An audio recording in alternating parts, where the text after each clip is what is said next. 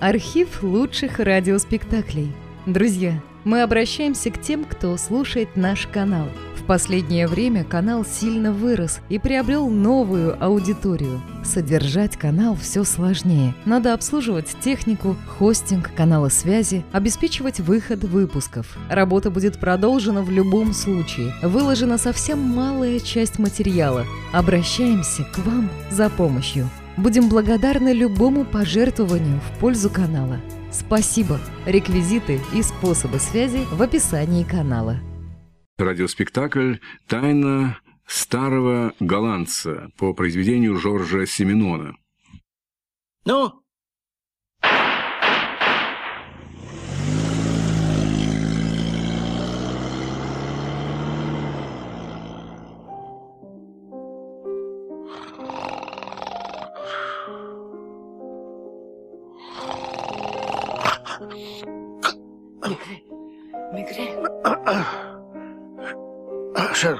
Который час?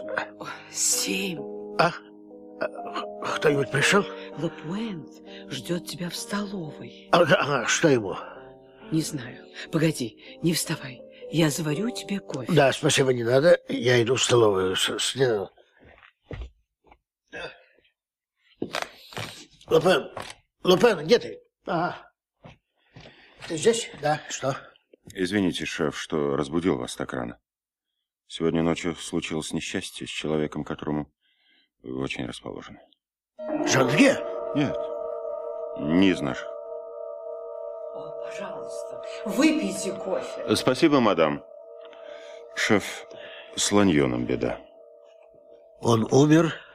Нет, тяжело ранен. Его сразу же перевезли, и профессор Минго уже третий час его оперирует. Я не хотел сразу приезжать и не стал вам звонить. Вам нужно было отдохнуть после вчерашнего. Да сначала и не надеялись, что он выживет. Э, что с ним? Две пули. Одна в живот, другая чуть ниже плеча. Где это случилось? На авеню Жюно. Он был один? Да. Пока следствие ведут его коллеги из 18-го района, я решил, что вы непременно захотите поговорить с ним, если он придет в сознание. Машина внизу? Что известно о нападении? Хм. Почти ничего. Не знает даже, что он делал на авеню Жюно. Консьержка услышала выстрел и позвонила в полицию. Сейчас оденусь. Так. Ну, расскажи мне, кто он? Что, с ним случилась беда? А, инспектор Ланьон. Он не сотрудник Центрального управления уголовной полиции, но давно-давно мечтает попасть туда. Я его хорошо знаю. Так, помоги мне здесь немножко. Мгм. А, Мне Да-да-да. приходилось с ним работать, когда в 18-м районе случилось что-нибудь серьезное. Ах, Как мне жаль его. Маленький, тщедушный, вечно невезучий. Бог наградил его вечно больной женой. Бедняга, бедняга, бедняга. И Ему и хозяйством приходилось заниматься самому. Четыре раза он сдавал конкурсный экзамен на должность инспектора Центральной уголовной полиции. Всякий раз проваливался на пустяковом вопросе. Ведь он мастер своего дела. Вот так, дорогая. Так. Лопент! Лопент! Лопент! Есть надежда, что он выживет? В клинике говорят процентов на 30. Он сказал что-нибудь? Ребята из 18-го ничего не говорили. А я не стал спрашивать. Ну что ж, идем. Шеф, вот она, операционная. Инспектор Кряк, здрасте. Здравствуйте. Трубку лучше погасить, господин комиссар. Да, И Есть у них здесь одна серьезная дама. Сущий дракон. Войдите.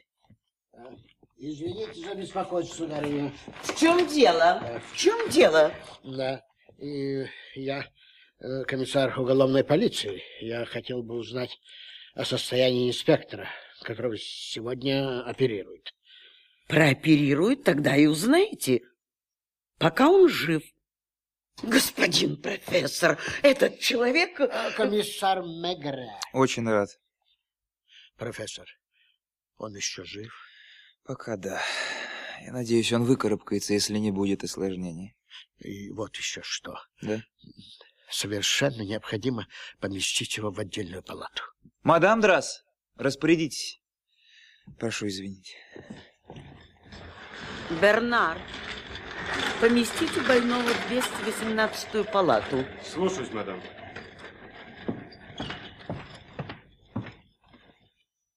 Кряк, если он заговорит, запишите все подробно. Слушаюсь. Лапуэнт, М? иди-ка ты спать. Подрось меня только до Монмартра, к мэрии 18 района. Добрый день, господа. Здравствуйте. А кто из вас в курсе дела? Все и никто.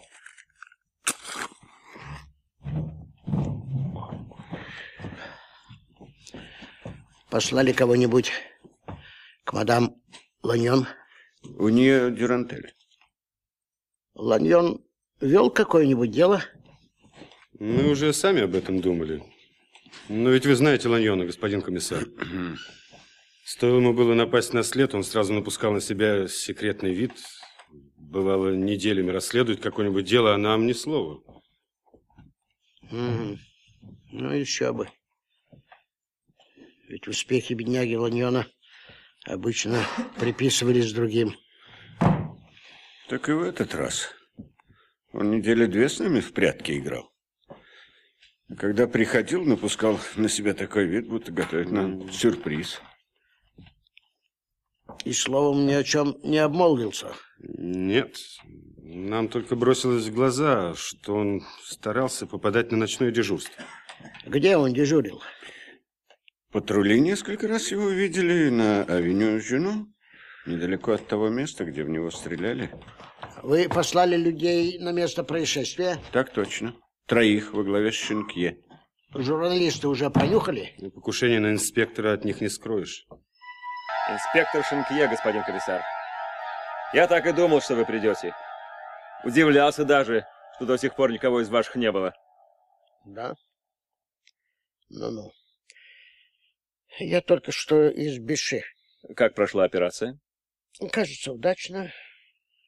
А вы, должно быть, консьержка. Да-да.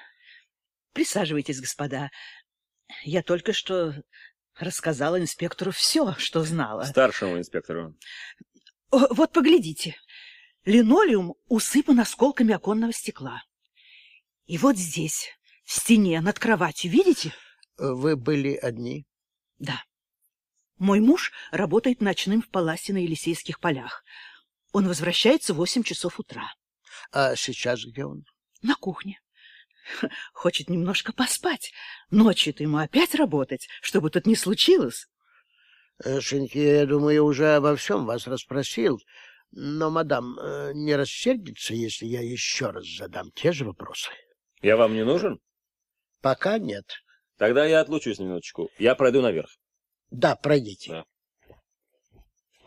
М, э,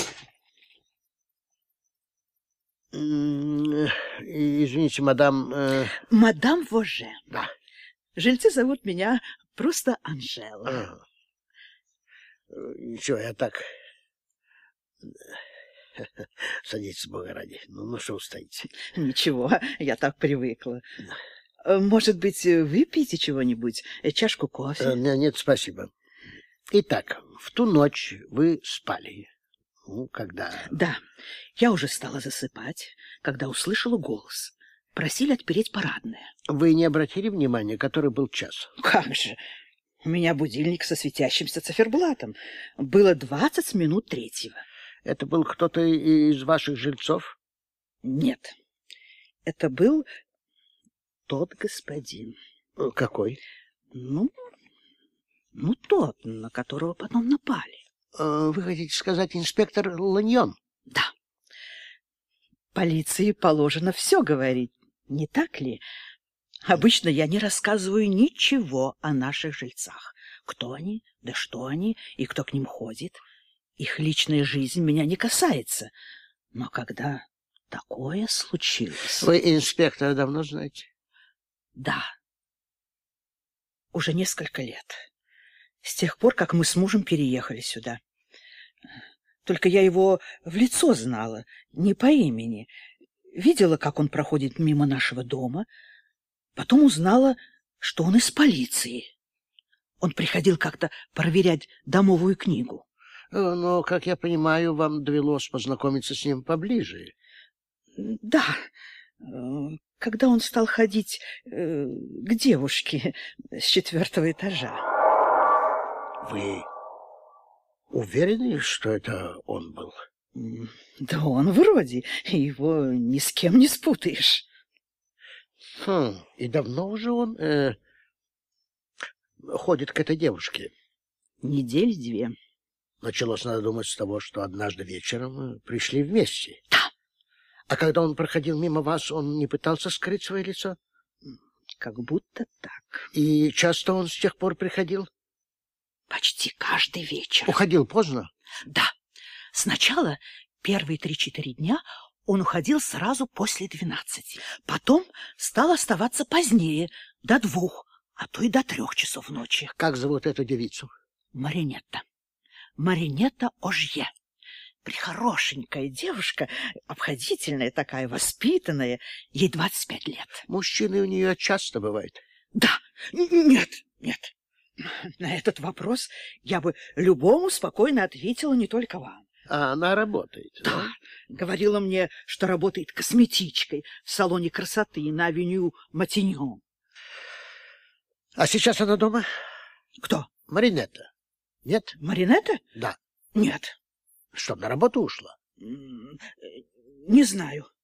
На работе ли она сейчас? Э, но когда я хотела рассказать ей о том, что здесь случилось, помню, подумала, надо бы поосторожнее говорить, чтобы не огорчить ее сразу, подготовить как-то. Это в котором часу было? После того, как позвонила в полицию. Значит, еще до трех часов. Да, да, да. Я решила, что выстрелы она, конечно, слышала. Их все в доме слышали. Но сбежала я к ней по лестнице, стучу в дверь. Никто не отвечает. Толкнулась в дверь, не заперта. Вошла в квартиру, вижу пусто. Нет никого.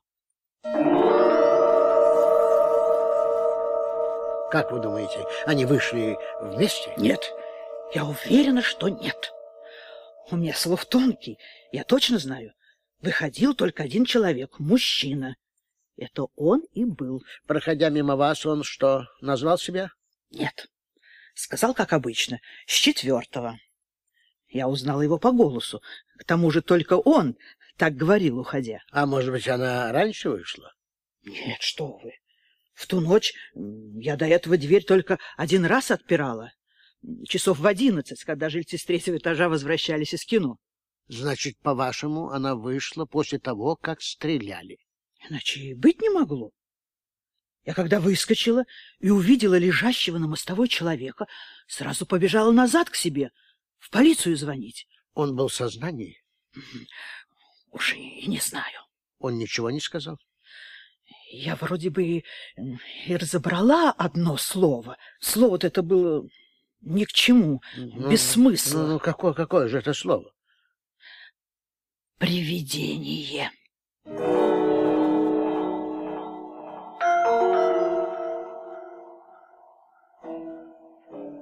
Э, мадам, постарайтесь восстановить в памяти все как можно точнее с того момента, как вас попросили открыть дверь. Так, я услышала. Отоприте, пожалуйста, мадам. И тут же хорошо знакомый мне голос добавил с четвертого. Так вот, как я сама говорила, я сразу взглянула на часы, машинально, по привычке. Было двадцать минут третьего. В этот момент мне показалось, что я слышу шум. Как будто на улице остановили машину, не выключая мотора, только не у нашего подъезда, а чуть подальше. Прошло еще несколько секунд. Потом Лайон прошагал по коридору и вышел из подъезда. Хлопнула дверь. Сразу же шум мотора усилился. Видно, машина тронулась. И тут прогремел выстрел, потом второй, третий. Мне показалось, что в третий раз стрелявший целил в наше окно. Я услышала сильный удар по ставням, посыпались стекла, и прямо над моей головой что-то просвистело. Машина тронулась. Э, так вы уверены, что на улице стояла машина? Да, совершенно уверена. И криков не было. Вы не помните? Нет. Э, как он лежал? А... Ну, головой к подъезду или э, к спуску улицы? А, да, скорее к спуску. К улице Калинкур. Бедняга обеими руками держался за живот. Э, тут вы наклонились над ним и услышали, или, как вам показалось, э, разобрали вот слово «привидение». Да, я готова поклясться, что именно это он и пробормотал. Так, в подъезде э, что, горел свет? Нет, свет горел только у меня. Так, благодарю, мадам, благодарю. Разрешите мне позвонить от вас?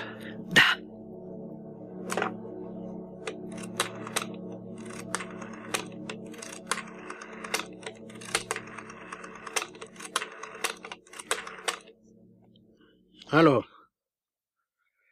Это ты, Люка? Посмотри, у тебя там на столе должна быть записка от Лапуэнта по делу Ланьона. Нет-нет, из клиники. Да нет, нет, не знаю. Еще неизвестно, выжить ли он. Я на авеню Женё. Ну, знаешь, поезжай-ка ты в Беши. Нет-нет, лучше сам съезди. И будь поофициальней, а то там не любят неизвестных гостей. Разреши там практиканта, студента-медика, ну, того, что присутствовал на операции. Сам профессор Минго наверное, тебя не примет. Надо полагать, хоть одну пулю-то они нашли. А может, и обе. Пока. До свидания, мадам. До свидания.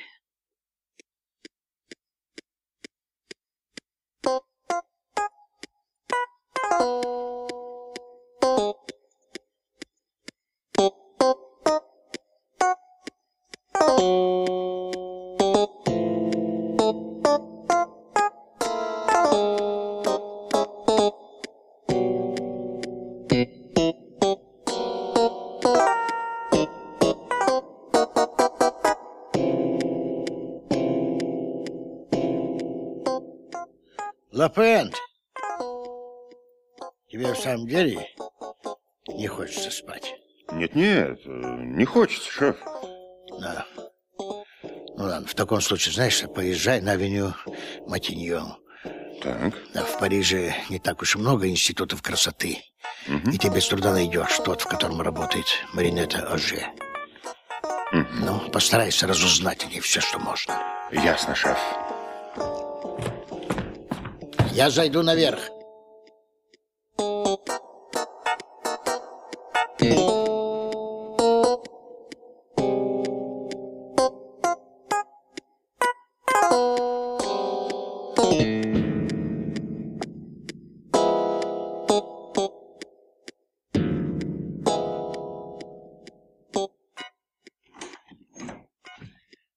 Я вас жду. Да. Так, ну что, консьержка вам все рассказала? И про машину тоже?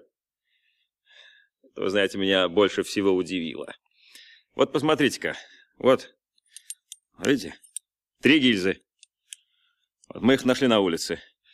Если стреляли из машины на ходу, что весьма вероятно, стреляющему пришлось открывать дверцу. Калибр 7,63. Стреляли, очевидно, из Маузера. Тяжелый пистолет. Его так просто не положишь в карман брюк или в дамскую сумочку. Это почерк профессионала. У него был, по крайней мере, один сообщник. Он сидел за рулем. Ну, не мог же убийца одновременно вести машину и стрелять. Стало быть, это не ревнивый любовник. Тот обычно расправляется с соперником в одиночку. К тому же целились в живот. В живот вернее, чем в грудь. Вы квартиру осмотрели? Лучше бы сделали это сами. Чашка-то только одна. Да. Шенька, вы, конечно, ни до чего не дотрагивались. Господин комиссар.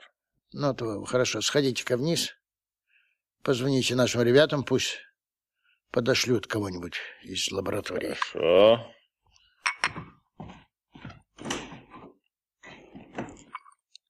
Так. Дверей в гостиной две. Первая на кухню, вторая в спальню. Так. Постель в беспорядке. На одинокой подушке еще видна вмятина. Это я, господин комиссар. Да, да, вижу, вижу, вижу. Так, я говорил с Мерсом. Он сейчас же пришлет своих людей. Ну что, вы осмотрели? Шкаф открывали? Еще нет. Так. Посмотрите. Видите? Похоже, что она уехала налегке. В комоде белье на месте. Она курила американские сигареты. Так, А в гостиной только окурки от Голтас. так, не похоже, что в прошлую ночь здесь предавались любовным утехам. Так, посмотрите в окно, Шикня. Да. Наверное, двухэтажный особняк напротив, судя по стилю, построен лет 15 назад. Похоже. Вот, вот. Интересно, чей это дом? Ну, чей? Ну, пожалуй, художника какого-нибудь. Да, пожалуй, вы правы, комиссар. Надо бы, пожалуй, опросить жильцов и соседей. Желаю удачи. Желаю удачи. Всего хорошего, комиссар. Это вы, шеф? Да, да. Институт красоты я сразу нашел. Первоклассное заведение. Маринетта Ожье сегодня на работу не вышла. Ее подруги очень удивлены. Она тут слывет девушкой работящей и примерного поведения. А о своих отношениях с инспектором она никому не рассказывала. Есть у нее женатый брат. Он э, живет в пригороде где-то э, в Анве. Работает в страховой компании «Братская помощь». Жанвье там? Да, печатает донесение. Спроси его. Что-нибудь серьезное? Но он говорит ничего особенного. Ну, тогда э, веди его быстренько в курс дела. Пусть съездит на улицу Лепелетье и постарается разузнать, куда могла деться Маринетта.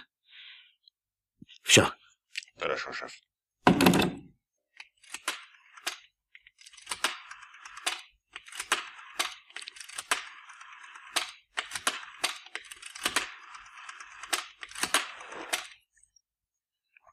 Алло? О, это ты? Где ты сейчас? Тш, Я в двух шагах. Но не говори этого вслух. Ну, как она? Молчишь, понимаю. Ну, хорошо. Тогда ты только отвечай. Мадам Ланьон, конечно, слегла. И посмотреть на нее так ей еще хуже, чем мужу. Верно? Да, да, да, да. Так, ну, нравится ей это или нет? Скажи, что ты мне нужна. Ясно? И приходи поскорей в Маньеру. Что? Мы пообедаем вместе? Слушай, я просто не верю своим ушам. Иду, иду, я лечу. Господи, я гляжу на тебя, и даже не верится как-то. Последний раз мы здесь были лет 15 назад. Ты помнишь? Зашли после театра. Ну, так еще бы. Конечно, помню. Ну, что тебе заказать? Ну, ты, конечно, закажешь свои вечные сосиски. А я вот разорю тебя и возьму омара под майонезом. Ай-яй-яй. Знаешь, я сейчас чувствую себя одним из твоих сотрудников. Небось, вот так же ты сидишь здесь с Люка или с Жанвьев, когда звонишь мне домой и говоришь, чтобы я не ждала тебя к обеду. Да, но куда чаще я сижу, как проклятый в кабинете и пробавляюсь весь день бутербродами да пивом. Ну ладно, рассказывай, что там у вас было. Ну, ты ведь знаешь, я... Я не люблю сплетничать, Говори, но... говори, говори, все как есть. Знаешь, вот доктор сказал, что никаких серьезных болезней у нее нет. А ты не попыталась выяснить у нее, не изменился ли Ланьон за последнее время? Ну как же? Господи, конечно, спросила. А она в ответ... С тех пор, как я вышла замуж за него, он чуть ли не каждую неделю заводит разговор о том, что вот-вот раскроет большое дело и прогремит на весь Париж. А она не пыталась расспросить его поподробнее? Не знаю, по-моему, она ему просто не поверила. Ой, постой, вот еще что. Рассказывая об этом, он как-то добавил, внешность обманчива, и если бы можно было видеть сквозь стены, мы бы не поверили бы своим глазам. Хм, мне запомнилась эта фраза. Ну что, пригодится тебе мой рассказ? Да, как знать. Может быть, это перевернет весь ход следствия. А сейчас, прости, дорогая, я вернусь в дом, где все это произошло. Э, Сидите, сидите. Сидите, я на минутку поднимусь на четвертый этаж, а к вам у меня только пара вопросов. Надо полагать, у мадемуазели Ожье не было машины. Э, Два года назад она купила мотороллер, э, но месяца через два чуть не наехала на кого-то и тут же продала свою игрушку. А где она обычно проводила отпуск? А, прошлым летом была в Испании. Вернулась оттуда такая загорелая, я прямо не узнала ее. Она одна туда ездила? С подругой. Во всяком случае, так она мне сказала. Да-да. У нее э, часто бывали друзья? Нет.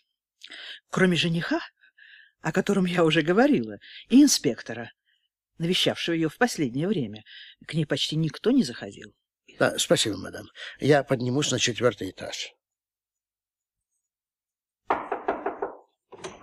Разрешите, комиссар? Заходи, заходи, Жанье. Нашелся брат Маринетты Ожье. Я был у него в страховой компании на улице Ле Пелетье. Он там важная птица. Ну-ка, посмотри на фотографию Жанье. А? Он? Да. Вот этот молодой человек. Он в курсе дела? Нет. Газеты только сейчас вышли. Сначала он меня уверял, что произошла ошибка. Что не в характере его сестры убегать, прятаться. Она, говорит, у нас прямая, открытая душа, слишком риска с людьми. Я часто ругаю ее за это. Людям это не всегда нравится. А как, по-твоему, он э, старался что-то скрыть? Нет.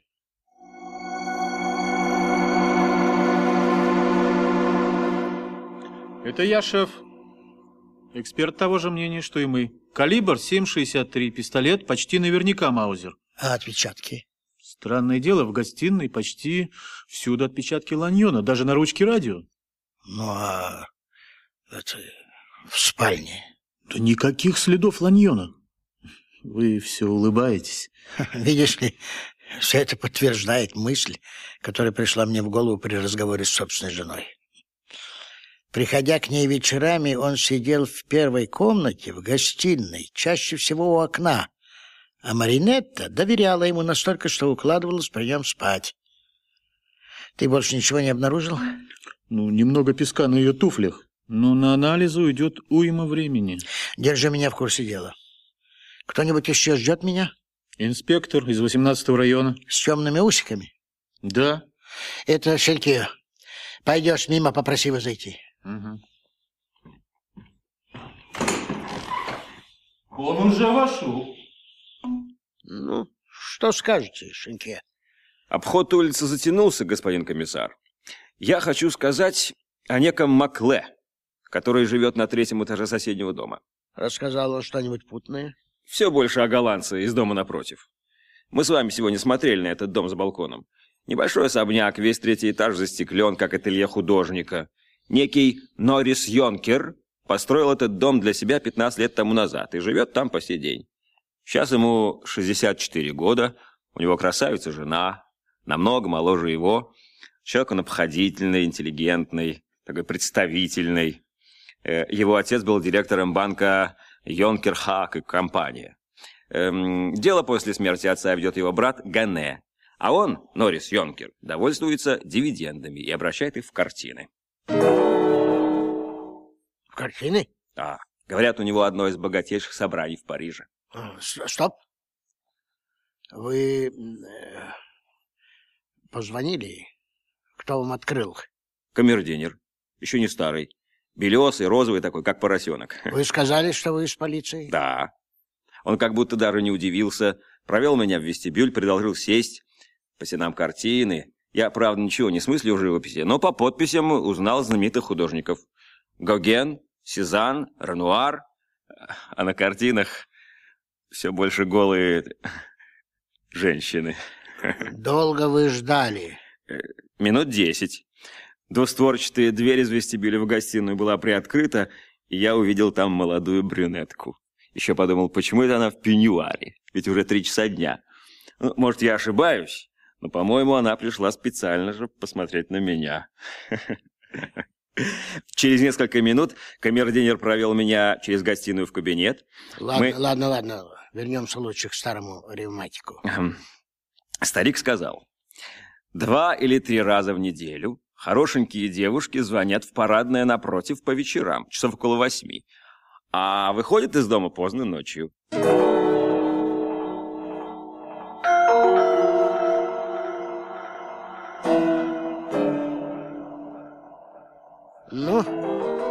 Шинке, вам понятно? Что понятно? Ну как все это началось? Как? Ланьон часто дежурил по ночам на авеню Жюно и знал там в лицо почти всех. Ну? И если он заметил, что женщины такого сорта ходят в особняк голландца... Я уже об этом подумал. Ну? Но ведь непостоянство не запрещено законом даже пожилым людям. Погодите. Мы еще не знаем, что происходило в его доме и что там видели эти женщины. Вот это, наверное, заинтересовало Ланьона. Так, ну хорошо. Ну, что еще сказал этот ваш э, славный старикан?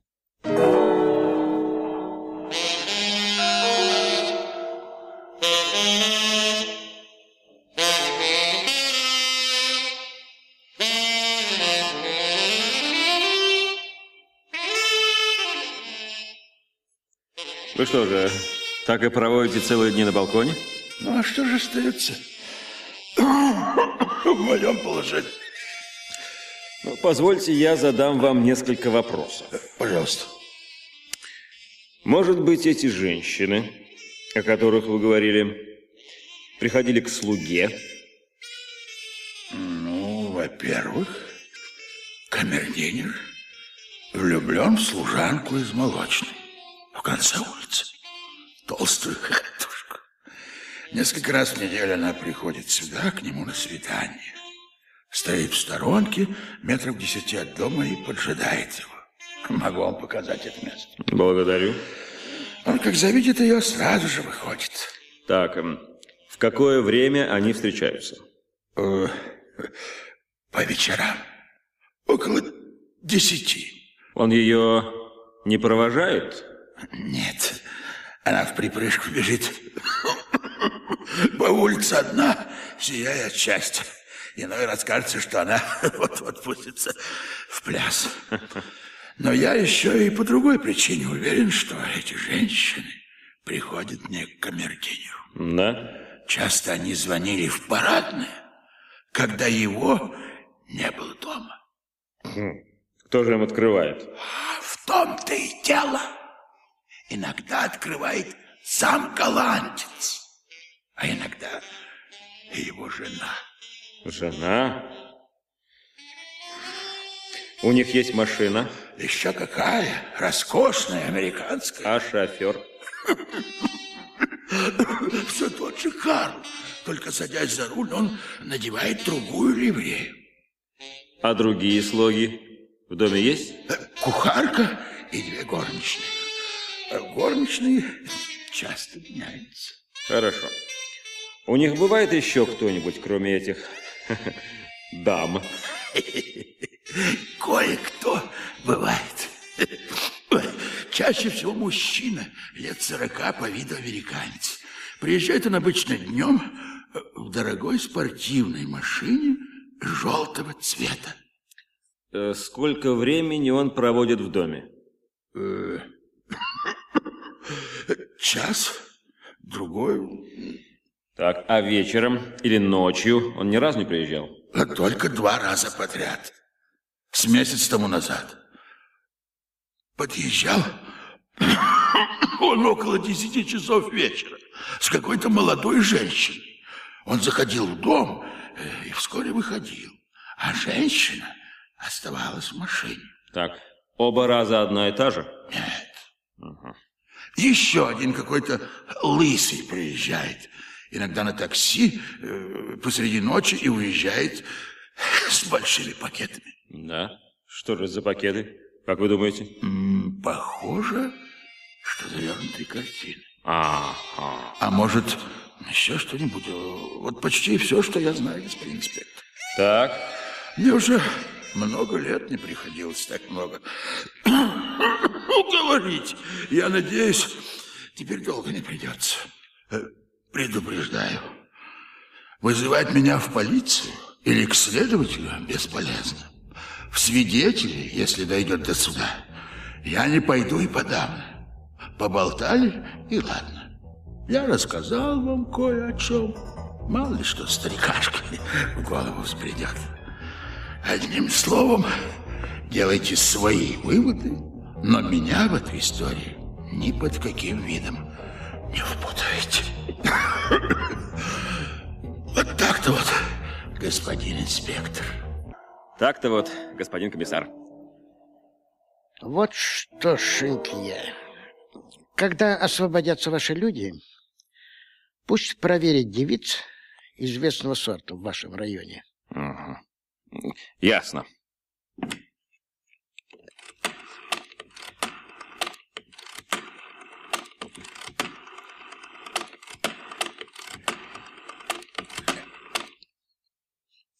Слушаю. Это вы, Манасси? Да. Говорит Мегре. Добрый день. О, я вас слушаю. Что, неужели вы тоже занялись живописью? О, нет, я в ней по-прежнему слабо разбираюсь. Вы знаете некоего Норриса Йонкера, голландца? Вы же аукционист? Должны знать. Савиню Жено, как же. Мне даже приходилось производить по его просьбе экспертизу нескольких полотен. У него одно из богатейших собраний картин второй половины XIX и начала XX века. И... А, значит, он очень богат. Он получил в наследство довольно много картин. Вы встречались с ним лично? Да. А вы? Э, нет еще. Он больше похож на английского джентльмена, чем на голландца. Если мне память не изменяет, э, после окончания Оксфордского университета он долго жил в Англии. Я слышал даже, что в последнюю войну он вступил добровольцем в британскую армию и дослужился до полковника. А что представляет собой его жена? Прелестное создание. Она очень рано вышла замуж за одного англичанина из Манчестера. Да. Не понимаю, а что вам дался Йонкер? Надеюсь, его не ограбили? Нет-нет. Э, скажите, вы в своих делах можете на него положиться? С закрытыми глазами. Благодарю вас. Поеду с ним познакомлюсь. Господин Мегре? О,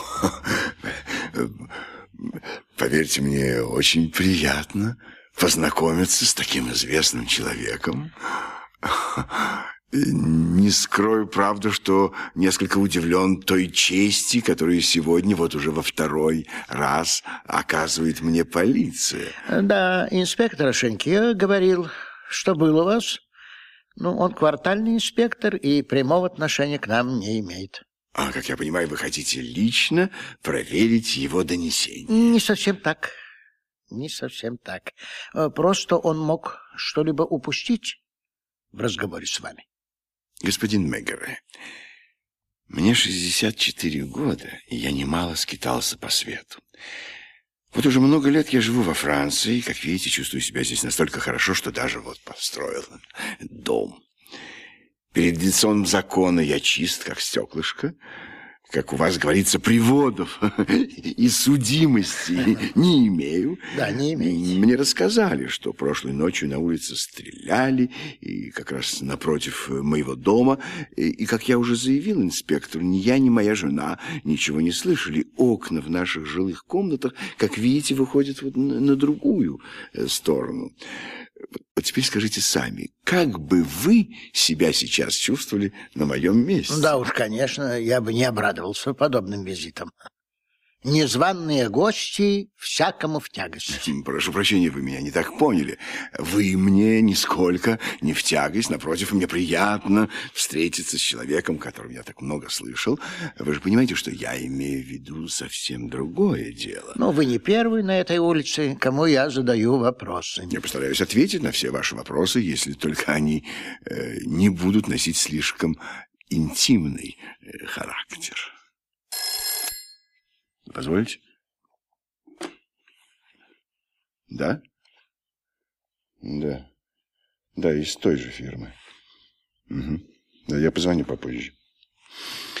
Извините, к вашим услугам. Вы женаты, господин Юнкер? Это вас удивляет? Нисколько, нет. Мне говорили, что мадам Йонкер красавица. Ох, вот вы о чем. Мадам Йонкер э, француженка. О, я вижу, вас хорошо проинформировали. Да, она родилась в Ницце, но я с ней познакомился в Лондоне. Вы ведь не первый ее муж.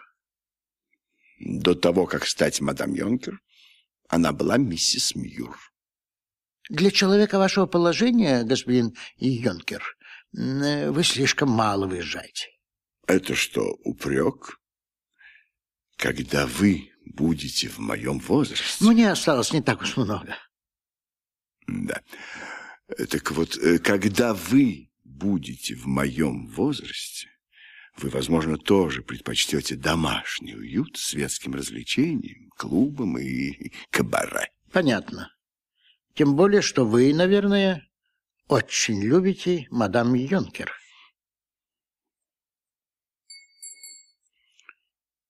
Хотите кюрасао? Нет, благодарю вас. Предпочитаете виски? Слушаю. Карл, принесите виски, пожалуйста. Пьете содовый? Содовый.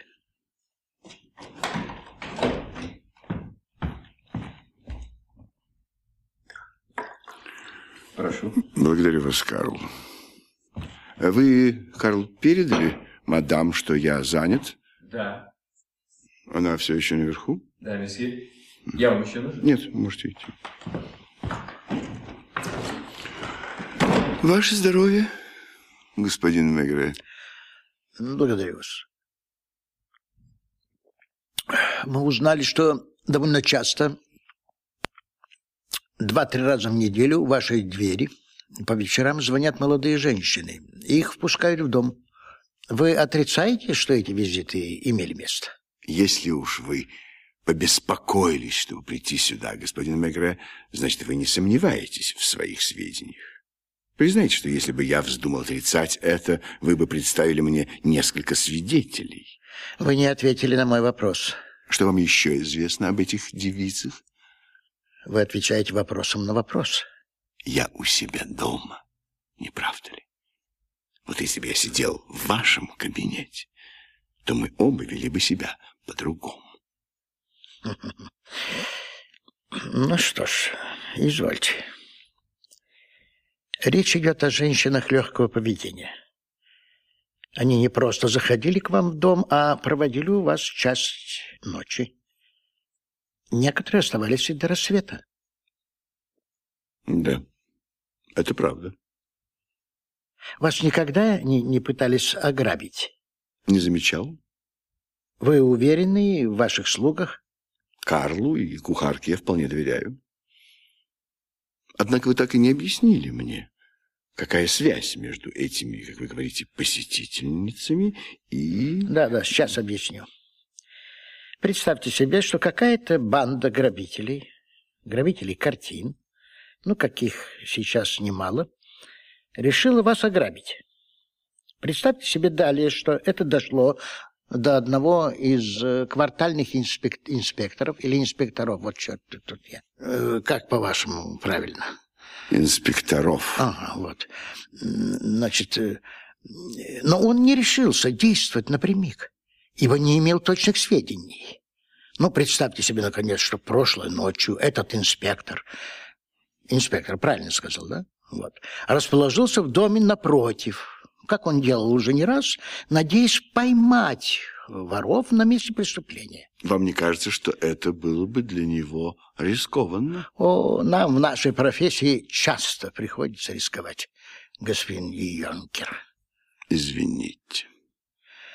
При случае такая банда нанимает убийцу, но, как правило, состоит из людей интеллигентных, образованных. Они никогда не работают без наводчиков. Вы хотите получить у меня списки имен, адресов и телефонов тех, кто сюда приходил? А что же это было бы недурно? Недурно, вы знаете, но для начала хотелось бы только знать, зачем они вообще приходили к вам? Вы ведь давно в полиции. 28 лет. Полагаю, вы не всегда имели дело с подонками? Вам, наверное, приходилось уже сталкиваться с людьми моего возраста и положения, которые подвержены определенным, скажем, наклонностям. Вы считаете это столь предосудительным? В Париже пуританские нравы не в моде. А мадам Йонкер? Мадам Йонкер знает жизнь. Она понимает, что некоторым мужчинам в моем возрасте разнообразие необходимо. Э, вы только что говорили об именах, адресах и телефонах. Но, надеюсь, вы не попросите у меня их. С моей стороны было бы просто непорядочно причинять им лишние хлопоты. А, да-да-да-да. Э, вот э, вы еще сказали, что мало выезжаете, не бываете в ночных кабаре. А где же вы знакомитесь с вашими посетительницами? Разве вы не знаете, как это делается? Знаю, что есть посредники, угу. но сводничество, как известно, карается законом. А их клиенты тоже попадают под этот закон? Строго говоря, их можно обвинить в соучастии, но, как правило... Как правило, клиентов не трогают. Тогда мне нечего вам больше сказать, господин Мегре. Но у меня э, к вам есть еще одна просьба. Чего же вы хотите? Осмотреть ваш дом. Точнее говоря, обыскать. Вы забыли, что до сих пор я рассматривал вас как намеченную жертву неудавшегося ограбления. И вы хотите оградить меня от повторных попыток? Не исключено. Идемте. Эту комнату, где я провожу большую часть дня, вы уже видели? Прикажете выдвинуть ящики? Э, не нужно. Довожу до вашего сведения, что в правом ящике автоматический пистолет системы Люгер. Э, Люгер. Да. Э, память с войны. Он заряжен? В спальне у меня есть еще Браунинг. Я покажу его вам. Он тоже заряжен. Это гостиная. Вы, конечно, пришли не для того, чтобы любоваться картинами. Тем не менее, рекомендую вам бросить взгляд вот на эту картину кисти Гогена, которую я считаю одним из лучших его произведений.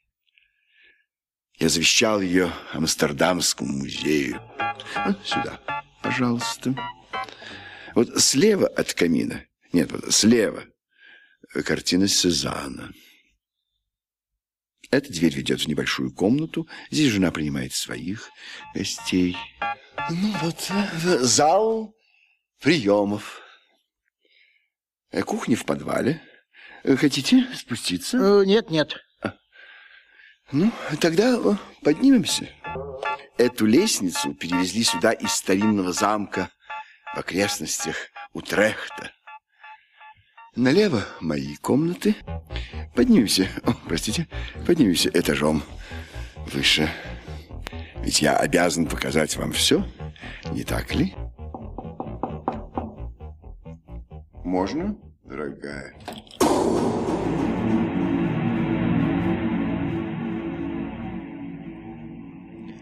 Я показываю дом господину Мегре, старшему комиссару уголовной полиции. Я правильно представил вас, господин комиссар? Как будто да. Прошу вас, господин комиссар. Здравствуйте, мадам. Вы знаете, я даже вздрогнул, видя вас в белом балахоне. Вы показались мне привидением. Простите, мадам, вырвал из этого сравнения невольно. Я много слышала о вас, господин Мегре. Рада познакомиться с вами. Надеюсь, вы не знаток живописи. Если да, то умоляю вас, не смотрите на мою мазню. А на мне купальный халат вместо блузы художника. Я ведь не профессионал. И давно вы увлекаетесь живописью, мадам? Нет, что вы. Великолепное ателье. Великолепное. Ваш супруг э, давно оборудовал его для вас? Не очень. Несколько месяцев. И большую часть времени вы проводите, конечно, в ателье. Да. Это настоящий допрос. Судя по тому, как вы спрашиваете, вы плохо знаете женщин. Ведь я хозяйка в этом доме. Спросите меня, чем я была занята вчера в это время. Вряд ли я отвечу. Вы слишком разговорчивы и откровенны сегодня. Ха. До сих пор не подозревал, что можно рисовать по вечерам. О, импрессионисты, эти фанатики солнца, возможно, согласились бы с вами. А вот модернисты предпочитают искусственное освещение. По их мнению, оно обогащает палитру множеством полутонов и оттенков. А, так поэтому, мадам, вы рисуете по ночам? Смотря по настроению. Ну, бывает, что настроение приходит после ужина, и вы простаиваете у Мольберта до двух ночи. От вас решительно ничего не скроешь. Ну, занавес, как видите, закрывается неплотно. Я уже говорил вашему мужу, что на любой улице среди жильцов найдется хоть один, страдающий бессонницей. Интеллигенты в таких случаях читают или слушают музыку, ну, а люди попроще сидят у окна. В этих э, шкафах вы храните свои полотна? Нет. Хотите в этом убедиться? Не стесняйтесь, я все понимаю. Такая уж у вас служба.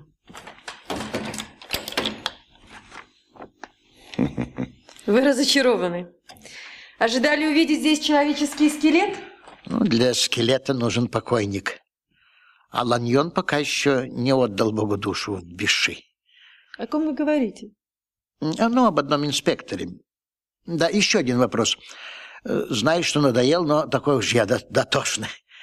Мне случалось бывать в мастерских художников. Так вот, скажите, как они уничтожают э, неудавшиеся картины? Э, Прости. Э, Ну, разрезают их на куски, э, потом сжигают или выбрасывают э, в мусорный ящик. Ну да. А до этого? Ты э, Что, что до, до этого? Я, я не понимаю вас. Неужели? Ну, такой знаток и не понимаете. Ну, а подрамники, подрамники. Что, их тоже каждый раз выбрасывают? У вас ведь, наверное, так? Ведь в этом шкафу-то всего только три новеньких подрамника. Моя жена раздает иногда свои картины друзьям. Ну, те, которые ей более или менее удались. Не те ли, за которыми кто-то приезжает по вечерам? Когда по вечерам, когда днем. Какая разница? Стало быть, вашей супруге картины удаются чаще, чем она говорила только что. Ну, иногда увозят и другие картины. У меня много картин. Я вам еще нужна? Может быть, спустимся вниз? Выпили бы кофе или чай? Благодарю, мадам, э, только не сейчас. Ваш супруг любезно согласился показать мне свой дом, но до сих пор не сказал, что находится вот за этой дверью. Ну, как знать, не обнаружили мы там сохранившиеся образцы вашего творчества. Боюсь, что нет, господин Мегре. Вы уверены? Да, уверен. Кто-то из прислуги потерял ключ. И вы до сих пор не заказали другой? Мне не пришло это в голову. Ой, вы позвольте мне отсюда позвонить. А что вы собираетесь делать? Ну, вызвать слесаря.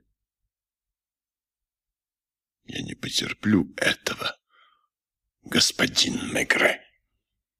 Мне кажется, что вы превышаете свои полномочия.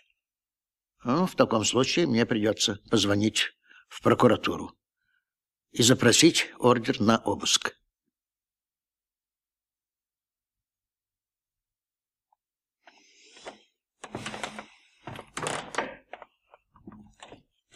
Возьмите ключ.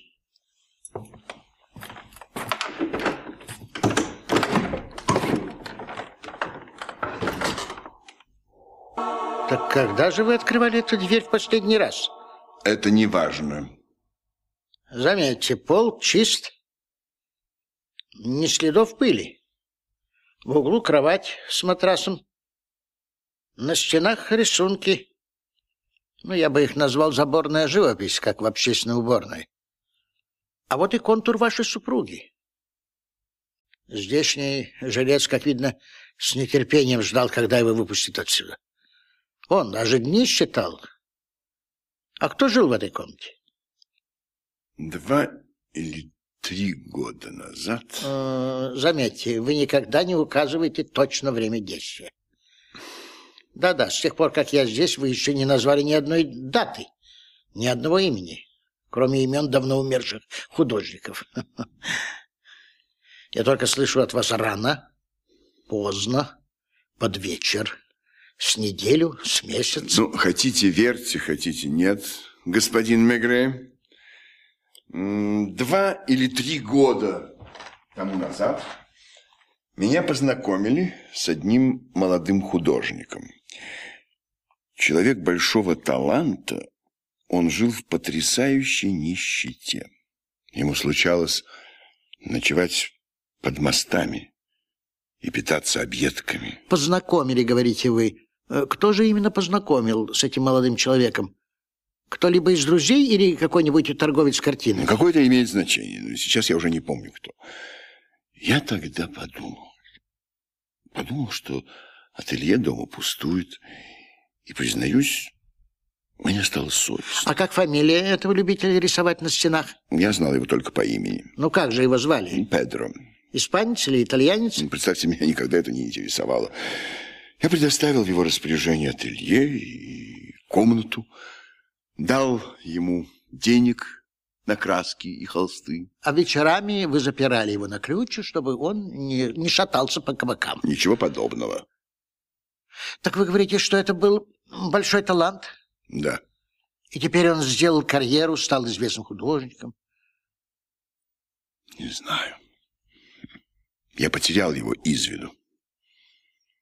В то время я не раз поднимался к нему в ателье и восхищался его работой. Да, кстати, э, сколько ему было лет тогда?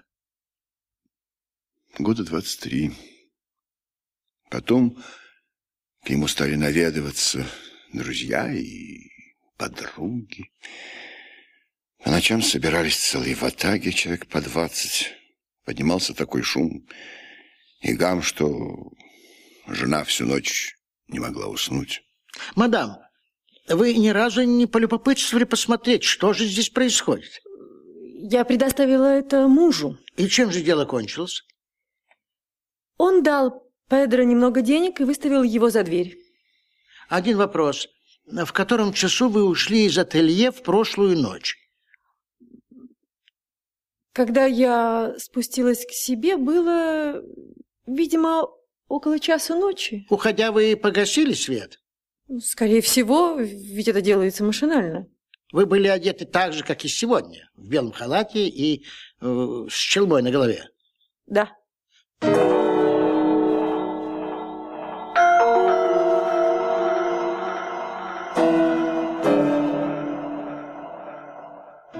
Ваш муж уже спал. Вы не зашли к нему в спальню пожелать спокойной ночи? Обычно я этого не делаю, когда ложусь позже, чем он.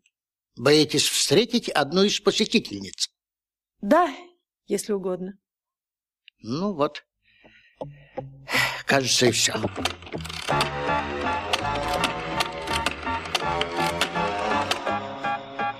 Да, Э, кто у телефона? инспектор Люка. Слушай, Люка, за домом некого Норриса Йонкера, что на авеню Жено, нужно установить слежку и как можно скорее. Но это напротив дома, откуда выходил Ланьон, когда на него напали. Одного хватит? Э, Нет, одним не обойтись. Пошли двух и с машиной.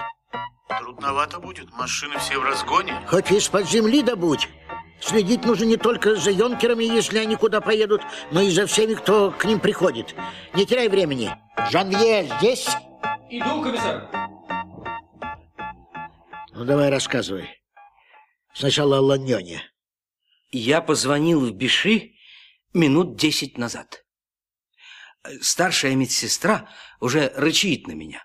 Пока никаких изменений, и до завтрашнего утра не трудитесь звонить. Его еще не вывели из комы. Экс-жениха Маринетты не разыскали? А как же? Застал его на работе. Он пришел в ужас, узнав, что я из полиции. Говорит, что они разошлись более девяти месяцев назад. Указал их любимые места для прогулок. Я разослал людей.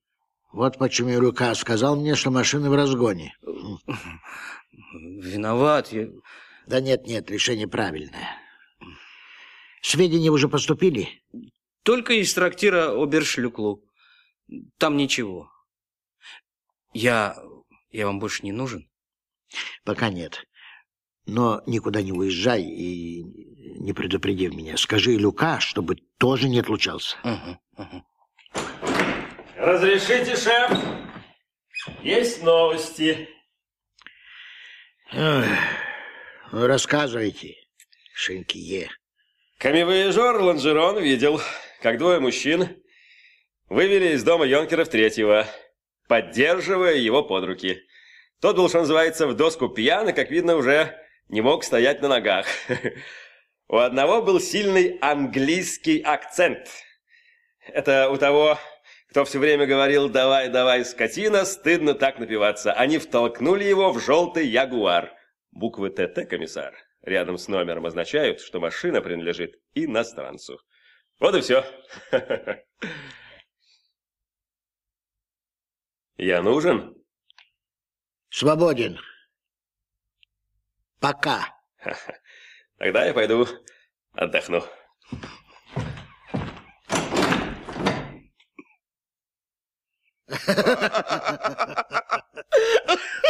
Он, он очень устал.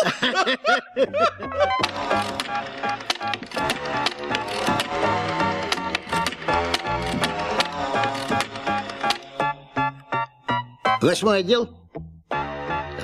Кто там у вас занимается машинами иностранцев? Рориф? Нет его? Все уже ушли. А как это все? А ты? Вот ничего не поделаешь, дорогой, придется тебя потревожить. Сходи-ка в кабинет Рорива, поройся у него в бумагах. Может, найдешь, что мне нужно. Я ищу ягуар, желтый ягуар, понял? Она у вас зарегистрирована, судя по значку ТТ, рядом с номером.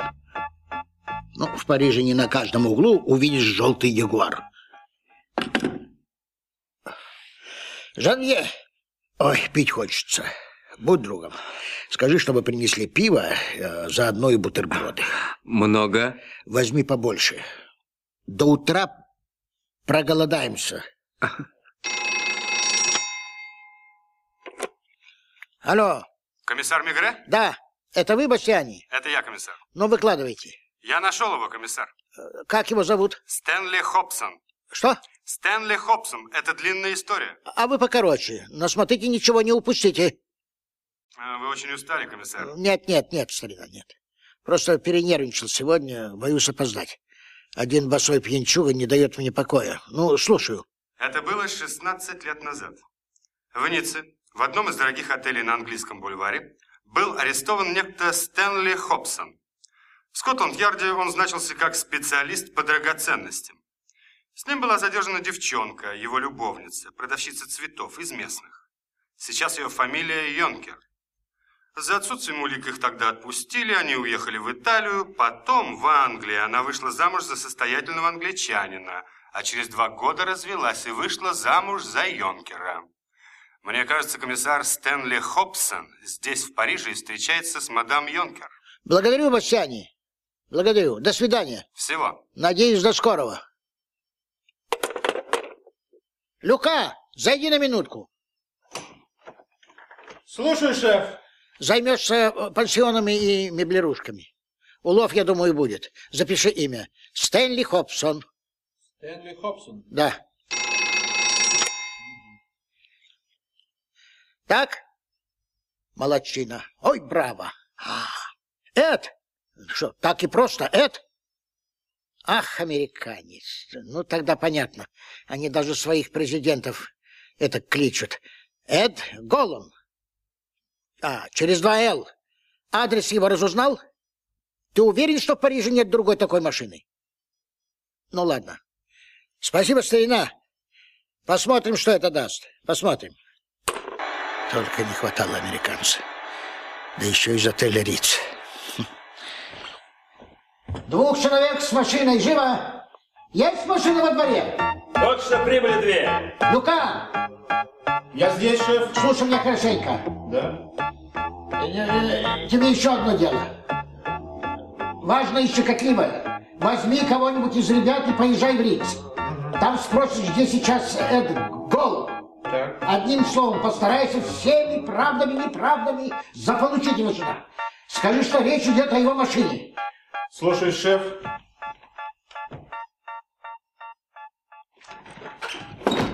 Порядок, шеф. Ее нашли. Маринетту? Да. Лагрюм звонил. Сейчас он ее привезет. В трактире Феликс и Фелисия нашли. Сообщила она что-нибудь? Э, Клянется, что не знает, в чем дело. Услышав выстрелы, она сразу подумала о Лоньоне и испугалась, что и до нее доберутся. Почему? Не объясняет. Но готова ехать к нам. Да-да, входите. А, прошу вас, Сьегол. Я полагаю, речь пойдет о моей машине? Бога ради, простите за беспокойство, прошу садиться. Благодарю. Машина ваша желтый Ягуар, не так ли? Была моя. На- То есть как была? А так, сегодня утром я лично заявил в полицейском комиссариате первого района, что ее угнали. Ну, понятно. А, а где вы были вчера вечером, э, месье Гол? У мексиканского консула, у его доме на итальянском бульваре. Вы там ужинали? Да. Вместе с доброй дюжиной других приглашенных. Да-да. В начале одиннадцатого вы еще были там. И в начале одиннадцатого, и даже в два часа ночи. Нельзя ли узнать, наконец, в чем дело? Одну минуту, одну минуту. Я тоже спешу, даже больше вас, поверьте. Тем не менее, давайте уточним все по порядку. Вы оставили свою машину на итальянском бульваре. Нет. Вы лучше меня знаете, что места для машины там не найдешь. А где вы видели в последний раз свою машину? На площади Вандом, на стоянке отеля Риц. Оттуда до дома моего друга консула всего несколько сот метров. Во время ужина вы никуда не отлучались? Нет. Э, Вам не звонили оттуда? Да, звонила женщина. Женщина, да, имени которой вы не хотите называть, так? Ну, это была мадам Йонкер.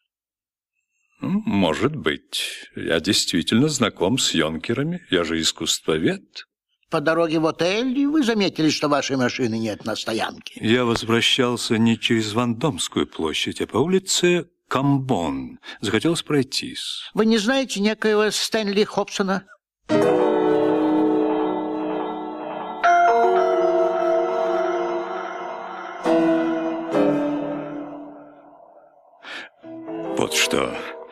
Господин Мегре, я не отвечу больше ни на один вопрос, пока не узнаю, в какое дело вы пытаетесь меня впутать. Случилось так, что некоторые из ваших друзей попали в затруднительное положение. Кто именно? Ну, скажем, Норрис Йонкер. Если не ошибаюсь, вы для него покупали и продавали картины. Я не торгую картинами. Иногда музей или частное лицо доверительно сообщают мне, что за определенную цену они хотели бы приобрести ту или иную картину того или иного художника. Если во время своих поездок я узнаю, что продается нужная картина, я сообщаю им об этом. Вот и все. Без комиссионных.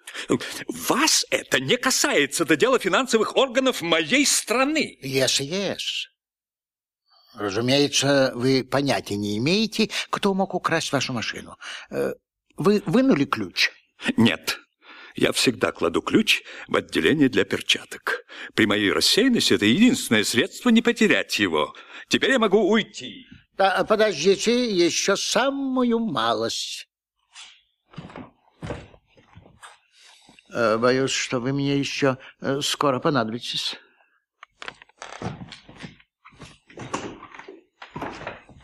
Женье, зайди ко мне.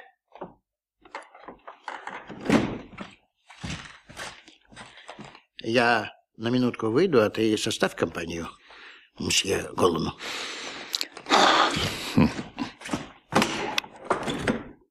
Вы комиссар Мигре? Я видела вашу фотографию в газетах. Он умер? Ланьон умер? Скажите мне сразу. Э, Нет, нет, мадемуазель Ажия.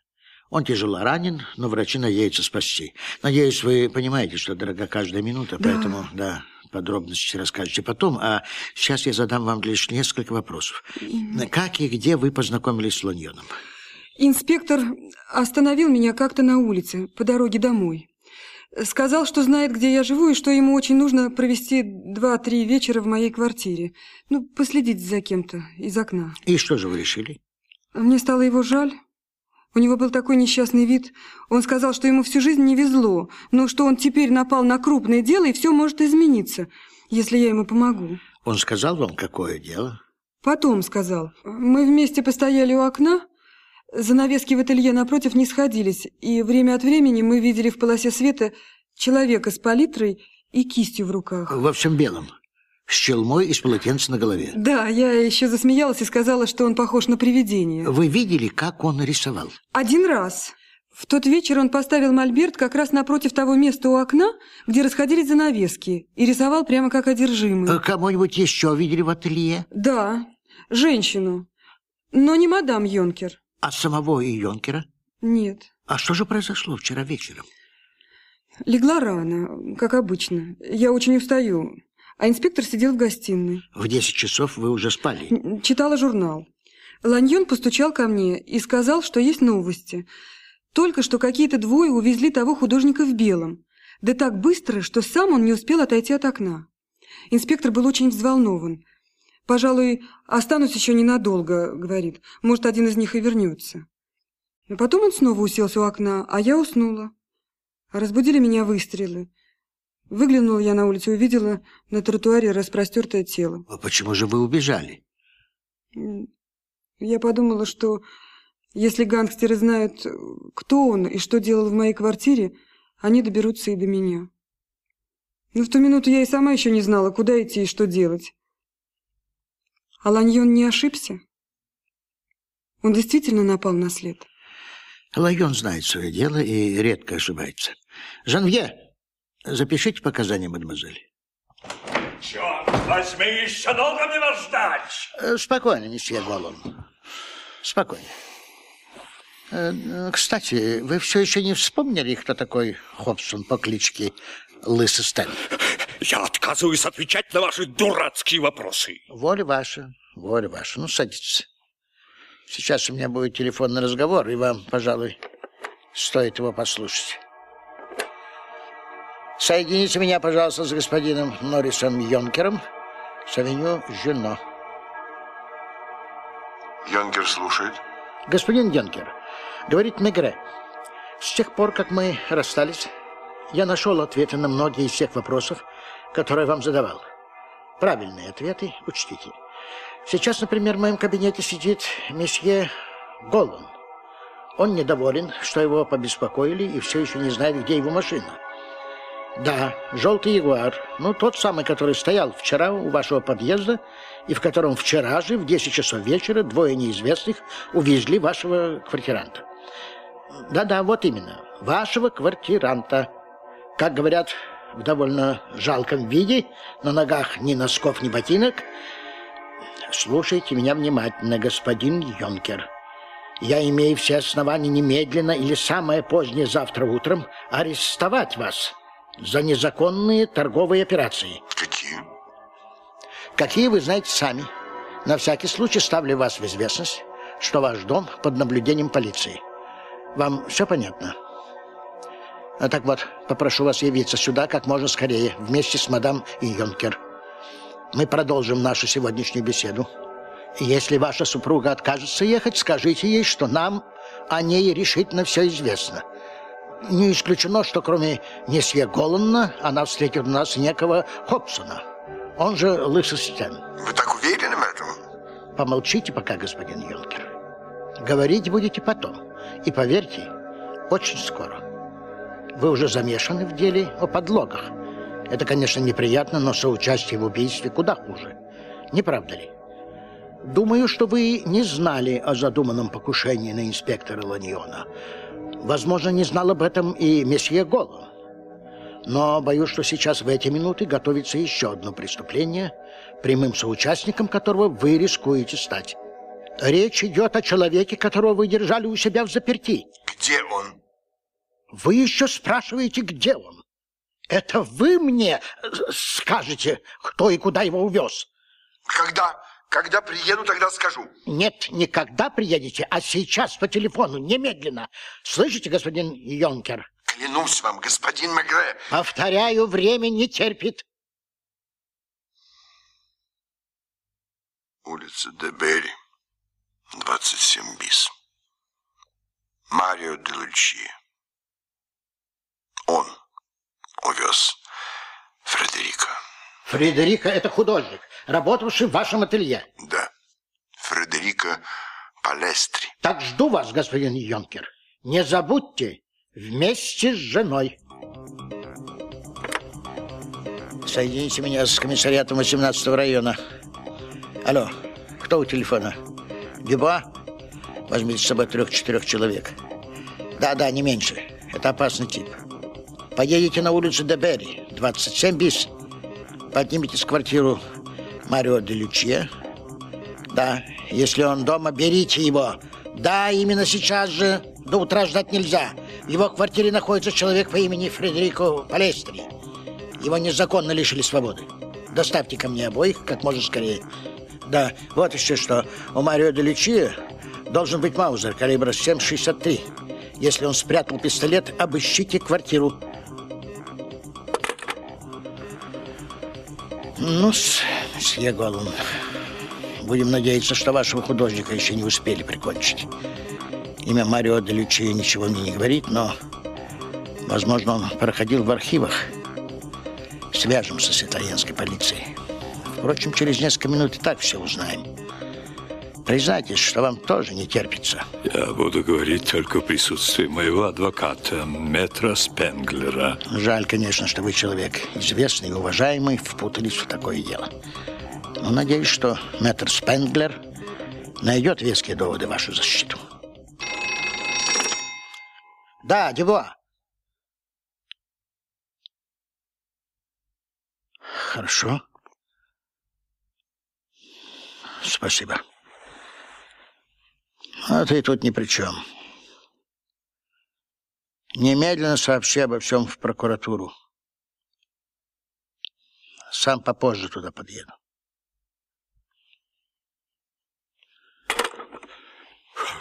Что случилось? Клянусь вам, что если... Сидите и помалкивайте. Художника нашли повешенным на цепочке от бачка в ванной комнате. Да-да, войдите.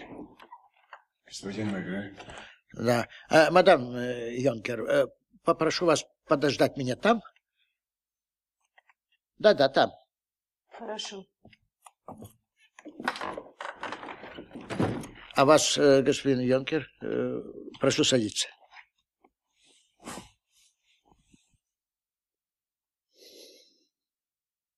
Вы нашли его?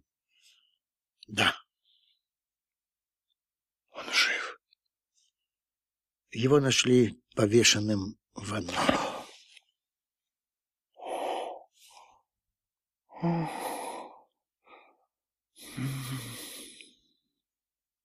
Я всегда говорил, что добром это не кончится. Кому говорили? Жене и другим. Но главным образом и Мирель. Ну, что же вы о ней знаете? Наверное, все. И про Ниццу, и про Стэнли Хобсона. Да? Вы с ней познакомились в Лондоне? В имении моих друзей под Лондоном. В то время Мирелла пользовалась большой популярностью в определенных кругах. И вы влюбились в нее. Сами предложили ей руку и сердце. Да. Вы тогда уже знали о ней все? Вам это покажется невероятным, но северянин понял меня. Я поручил одному частному детективному бюро навести о ней справки. Мне сообщили, что она много лет жила с Хобсоном, известным в уголовном мире под кличкой Лысый Стэн. Работал он чисто. Английской полиции удалось лишь один раз прятать его за решетку, и то всего на два года. Выйдя из тюрьмы, он разыскал Миреллу в Манчестере. Тому времени она уже была мадам Юр. После развода она переехала в Лондон. Здесь порвала со Стэнли. Но только время от времени приходил к ней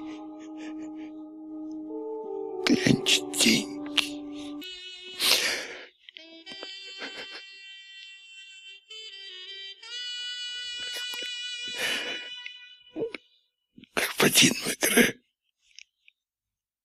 я не могу жить без нее. В моем возрасте опасно влюбляться. Но она сказала мне, что, что Хоббс ее шантажирует, что избавиться от него можно только заплатив немалую сумму. Я поверил ей и дал деньги. Ну, и как же это началась эта история с картинами-то? Вы не поверите мне. Не поймете. Ведь вы не, не коллекционер.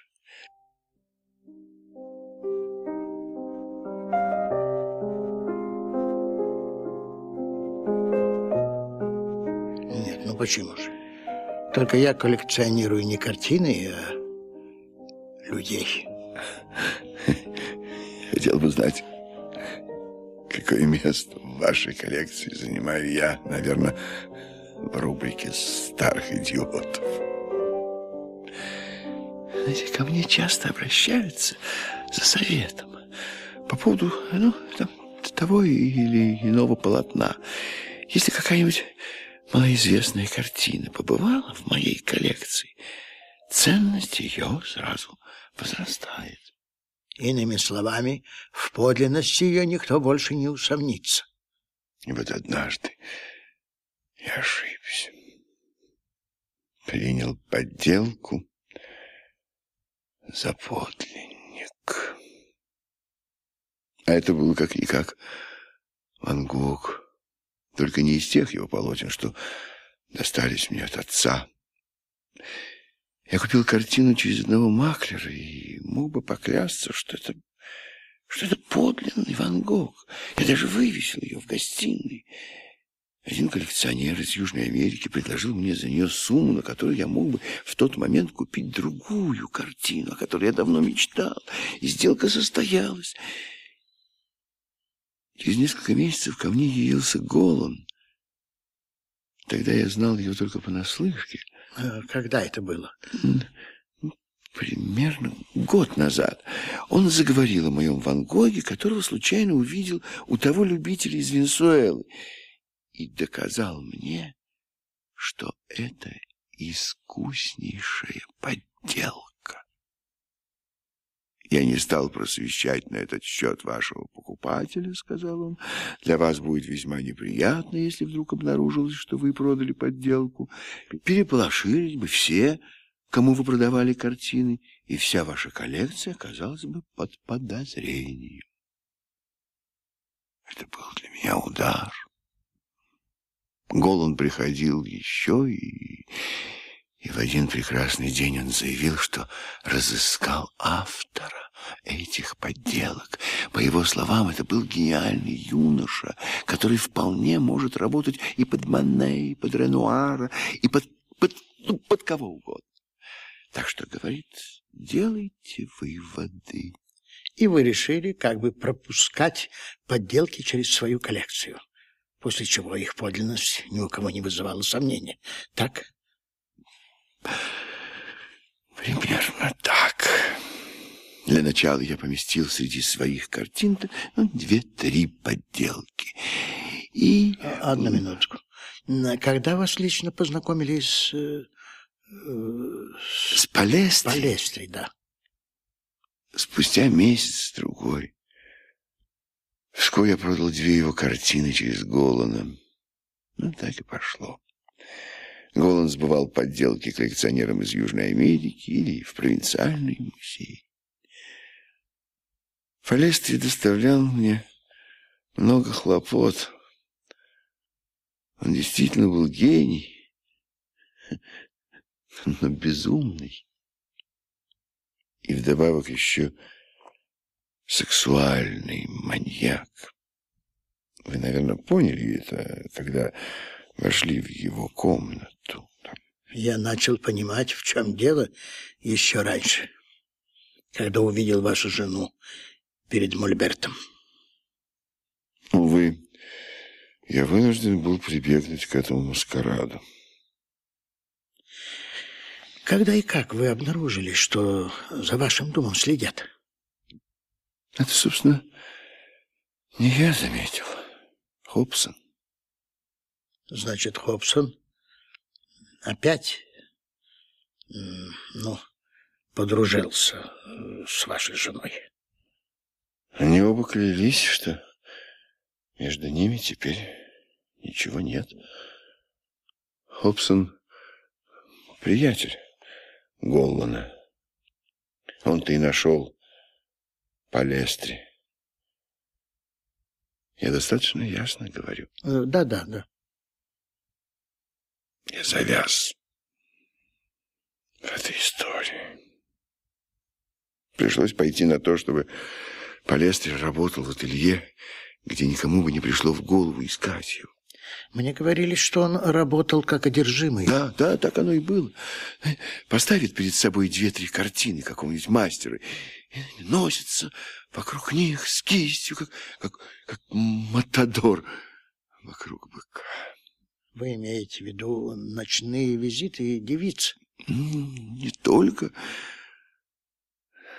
Он был еще и хам, каких мало, грубил всем подряд.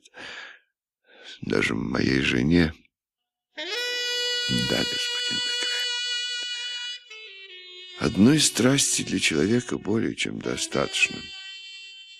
С меня вполне хватило бы моих картин и увлечения искусством. Но я встретил Миреллу. И все же, все же, поверьте, это не ее вина. О чем это вы меня спросили? А, да-да, вот э, спросили, кто первый заметил, что за нами следят. Одна из наших вечерних посетительниц. Когда она возвращалась от нас, за ней увязался какой-то папаша. Потом пристал к ней и начал выспрашивать. После этого Лючия и Стэн стали наблюдать за кварталом и заметили, что вечерами по авеню Жено слоняется какой-то маленький невзрачный человечек. Однажды они увидели, как он входил в дом напротив с девушкой, которая там живет. И в тот же вечер засекли его на четвертом этаже у окна. Он стоял в темноте, думая, что его не видно с улицы. Но он, как видно, был заядлый курильщик. Это его и выдало. И никому из вас не пришло в голову, что он из полиции? Мы думали об этом. Но Хобсон божился, что, будь это полицейский, его сто раз бы сменили, а тут все один и тот же. В конце концов, Стэн решил, что этот деятель работает на какую-нибудь другую банду. Или же на свой страх и риск старается узнать о нас побольше, чтобы потом пошантажировать. Надо было срочно перевести куда-нибудь по Лестре. Это взяли на себя Лючия и Хобсон. Вчера вечером они увезли его в машине Голана. Голан, я думаю, был в курсе дела. Полестри не хотел уезжать. За год каторжного труда он дал нам много, и, и теперь решил, что он больше не нужен, и мы собираемся его ликвидировать. Пришлось подсунуть ему снотворную.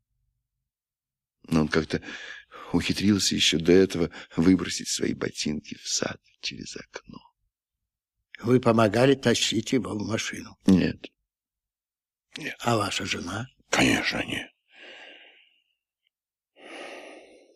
Мы ждали, когда его увезут, чтобы привести в порядок ателье и комнату, где он жил.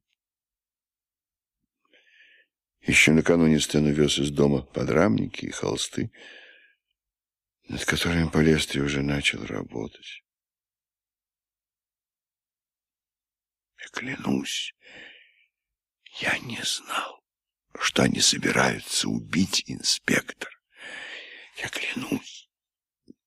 Поверьте мне, если сможете. Я понял это лишь услышав выстрел. Вот увидите, господин Мегре, никто не поверит, что умный человек, вроде бы, да еще в мои годы, способен так увлекаться и так себе навредить. Коллекционеры. Вот коллекционеры, пожалуй, поймут. Это ты? Пиво в холодильнике. Тебе когда завтра на работу? В девять. А может быть, запоздаешь? Выспишься. Нет, нет. Разбуди меня в восемь.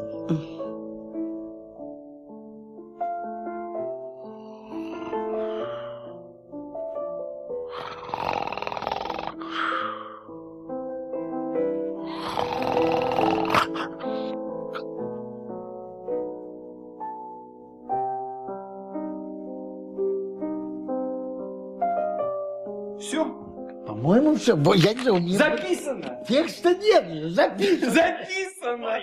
Ну и хорошо. Вы прослушали спектакль по роману Жоржа Семенона «Тайна старого голландца». Роли исполняли Мигре Николай Трофимов, мадам Мигре Нина Альхина, Йонкер, старый голландец, Игорь Дмитриев, мадам Йонкер, его жена Елена Соловей, Эд Голан, американец Николай Мартон, консьержка Енина Войткевич, старик Игорь Ефимов, квартальный шинкье Георгий Корольчук, старшая медсестра Елена Андерек, маринеттажье Юлия Герасимович, инспектор 18-го района Иван Краско, Манесси и профессор Минго Михаил Черняк, инспекторы. Кряк Владимир Особик, Лапуэнт Владимир Дюков, Жанвье Альберт Миров, Люка Станислав Мухин. Так, автор инсценировки Герман Цветков, композитор, нет, сначала режиссер Сергей Реммих, композитор и звукорежиссер Олег Васильев, музыкальный редактор Ирина Павлова, звукооператор Алексей Бриков, редактор Лариса Александрова.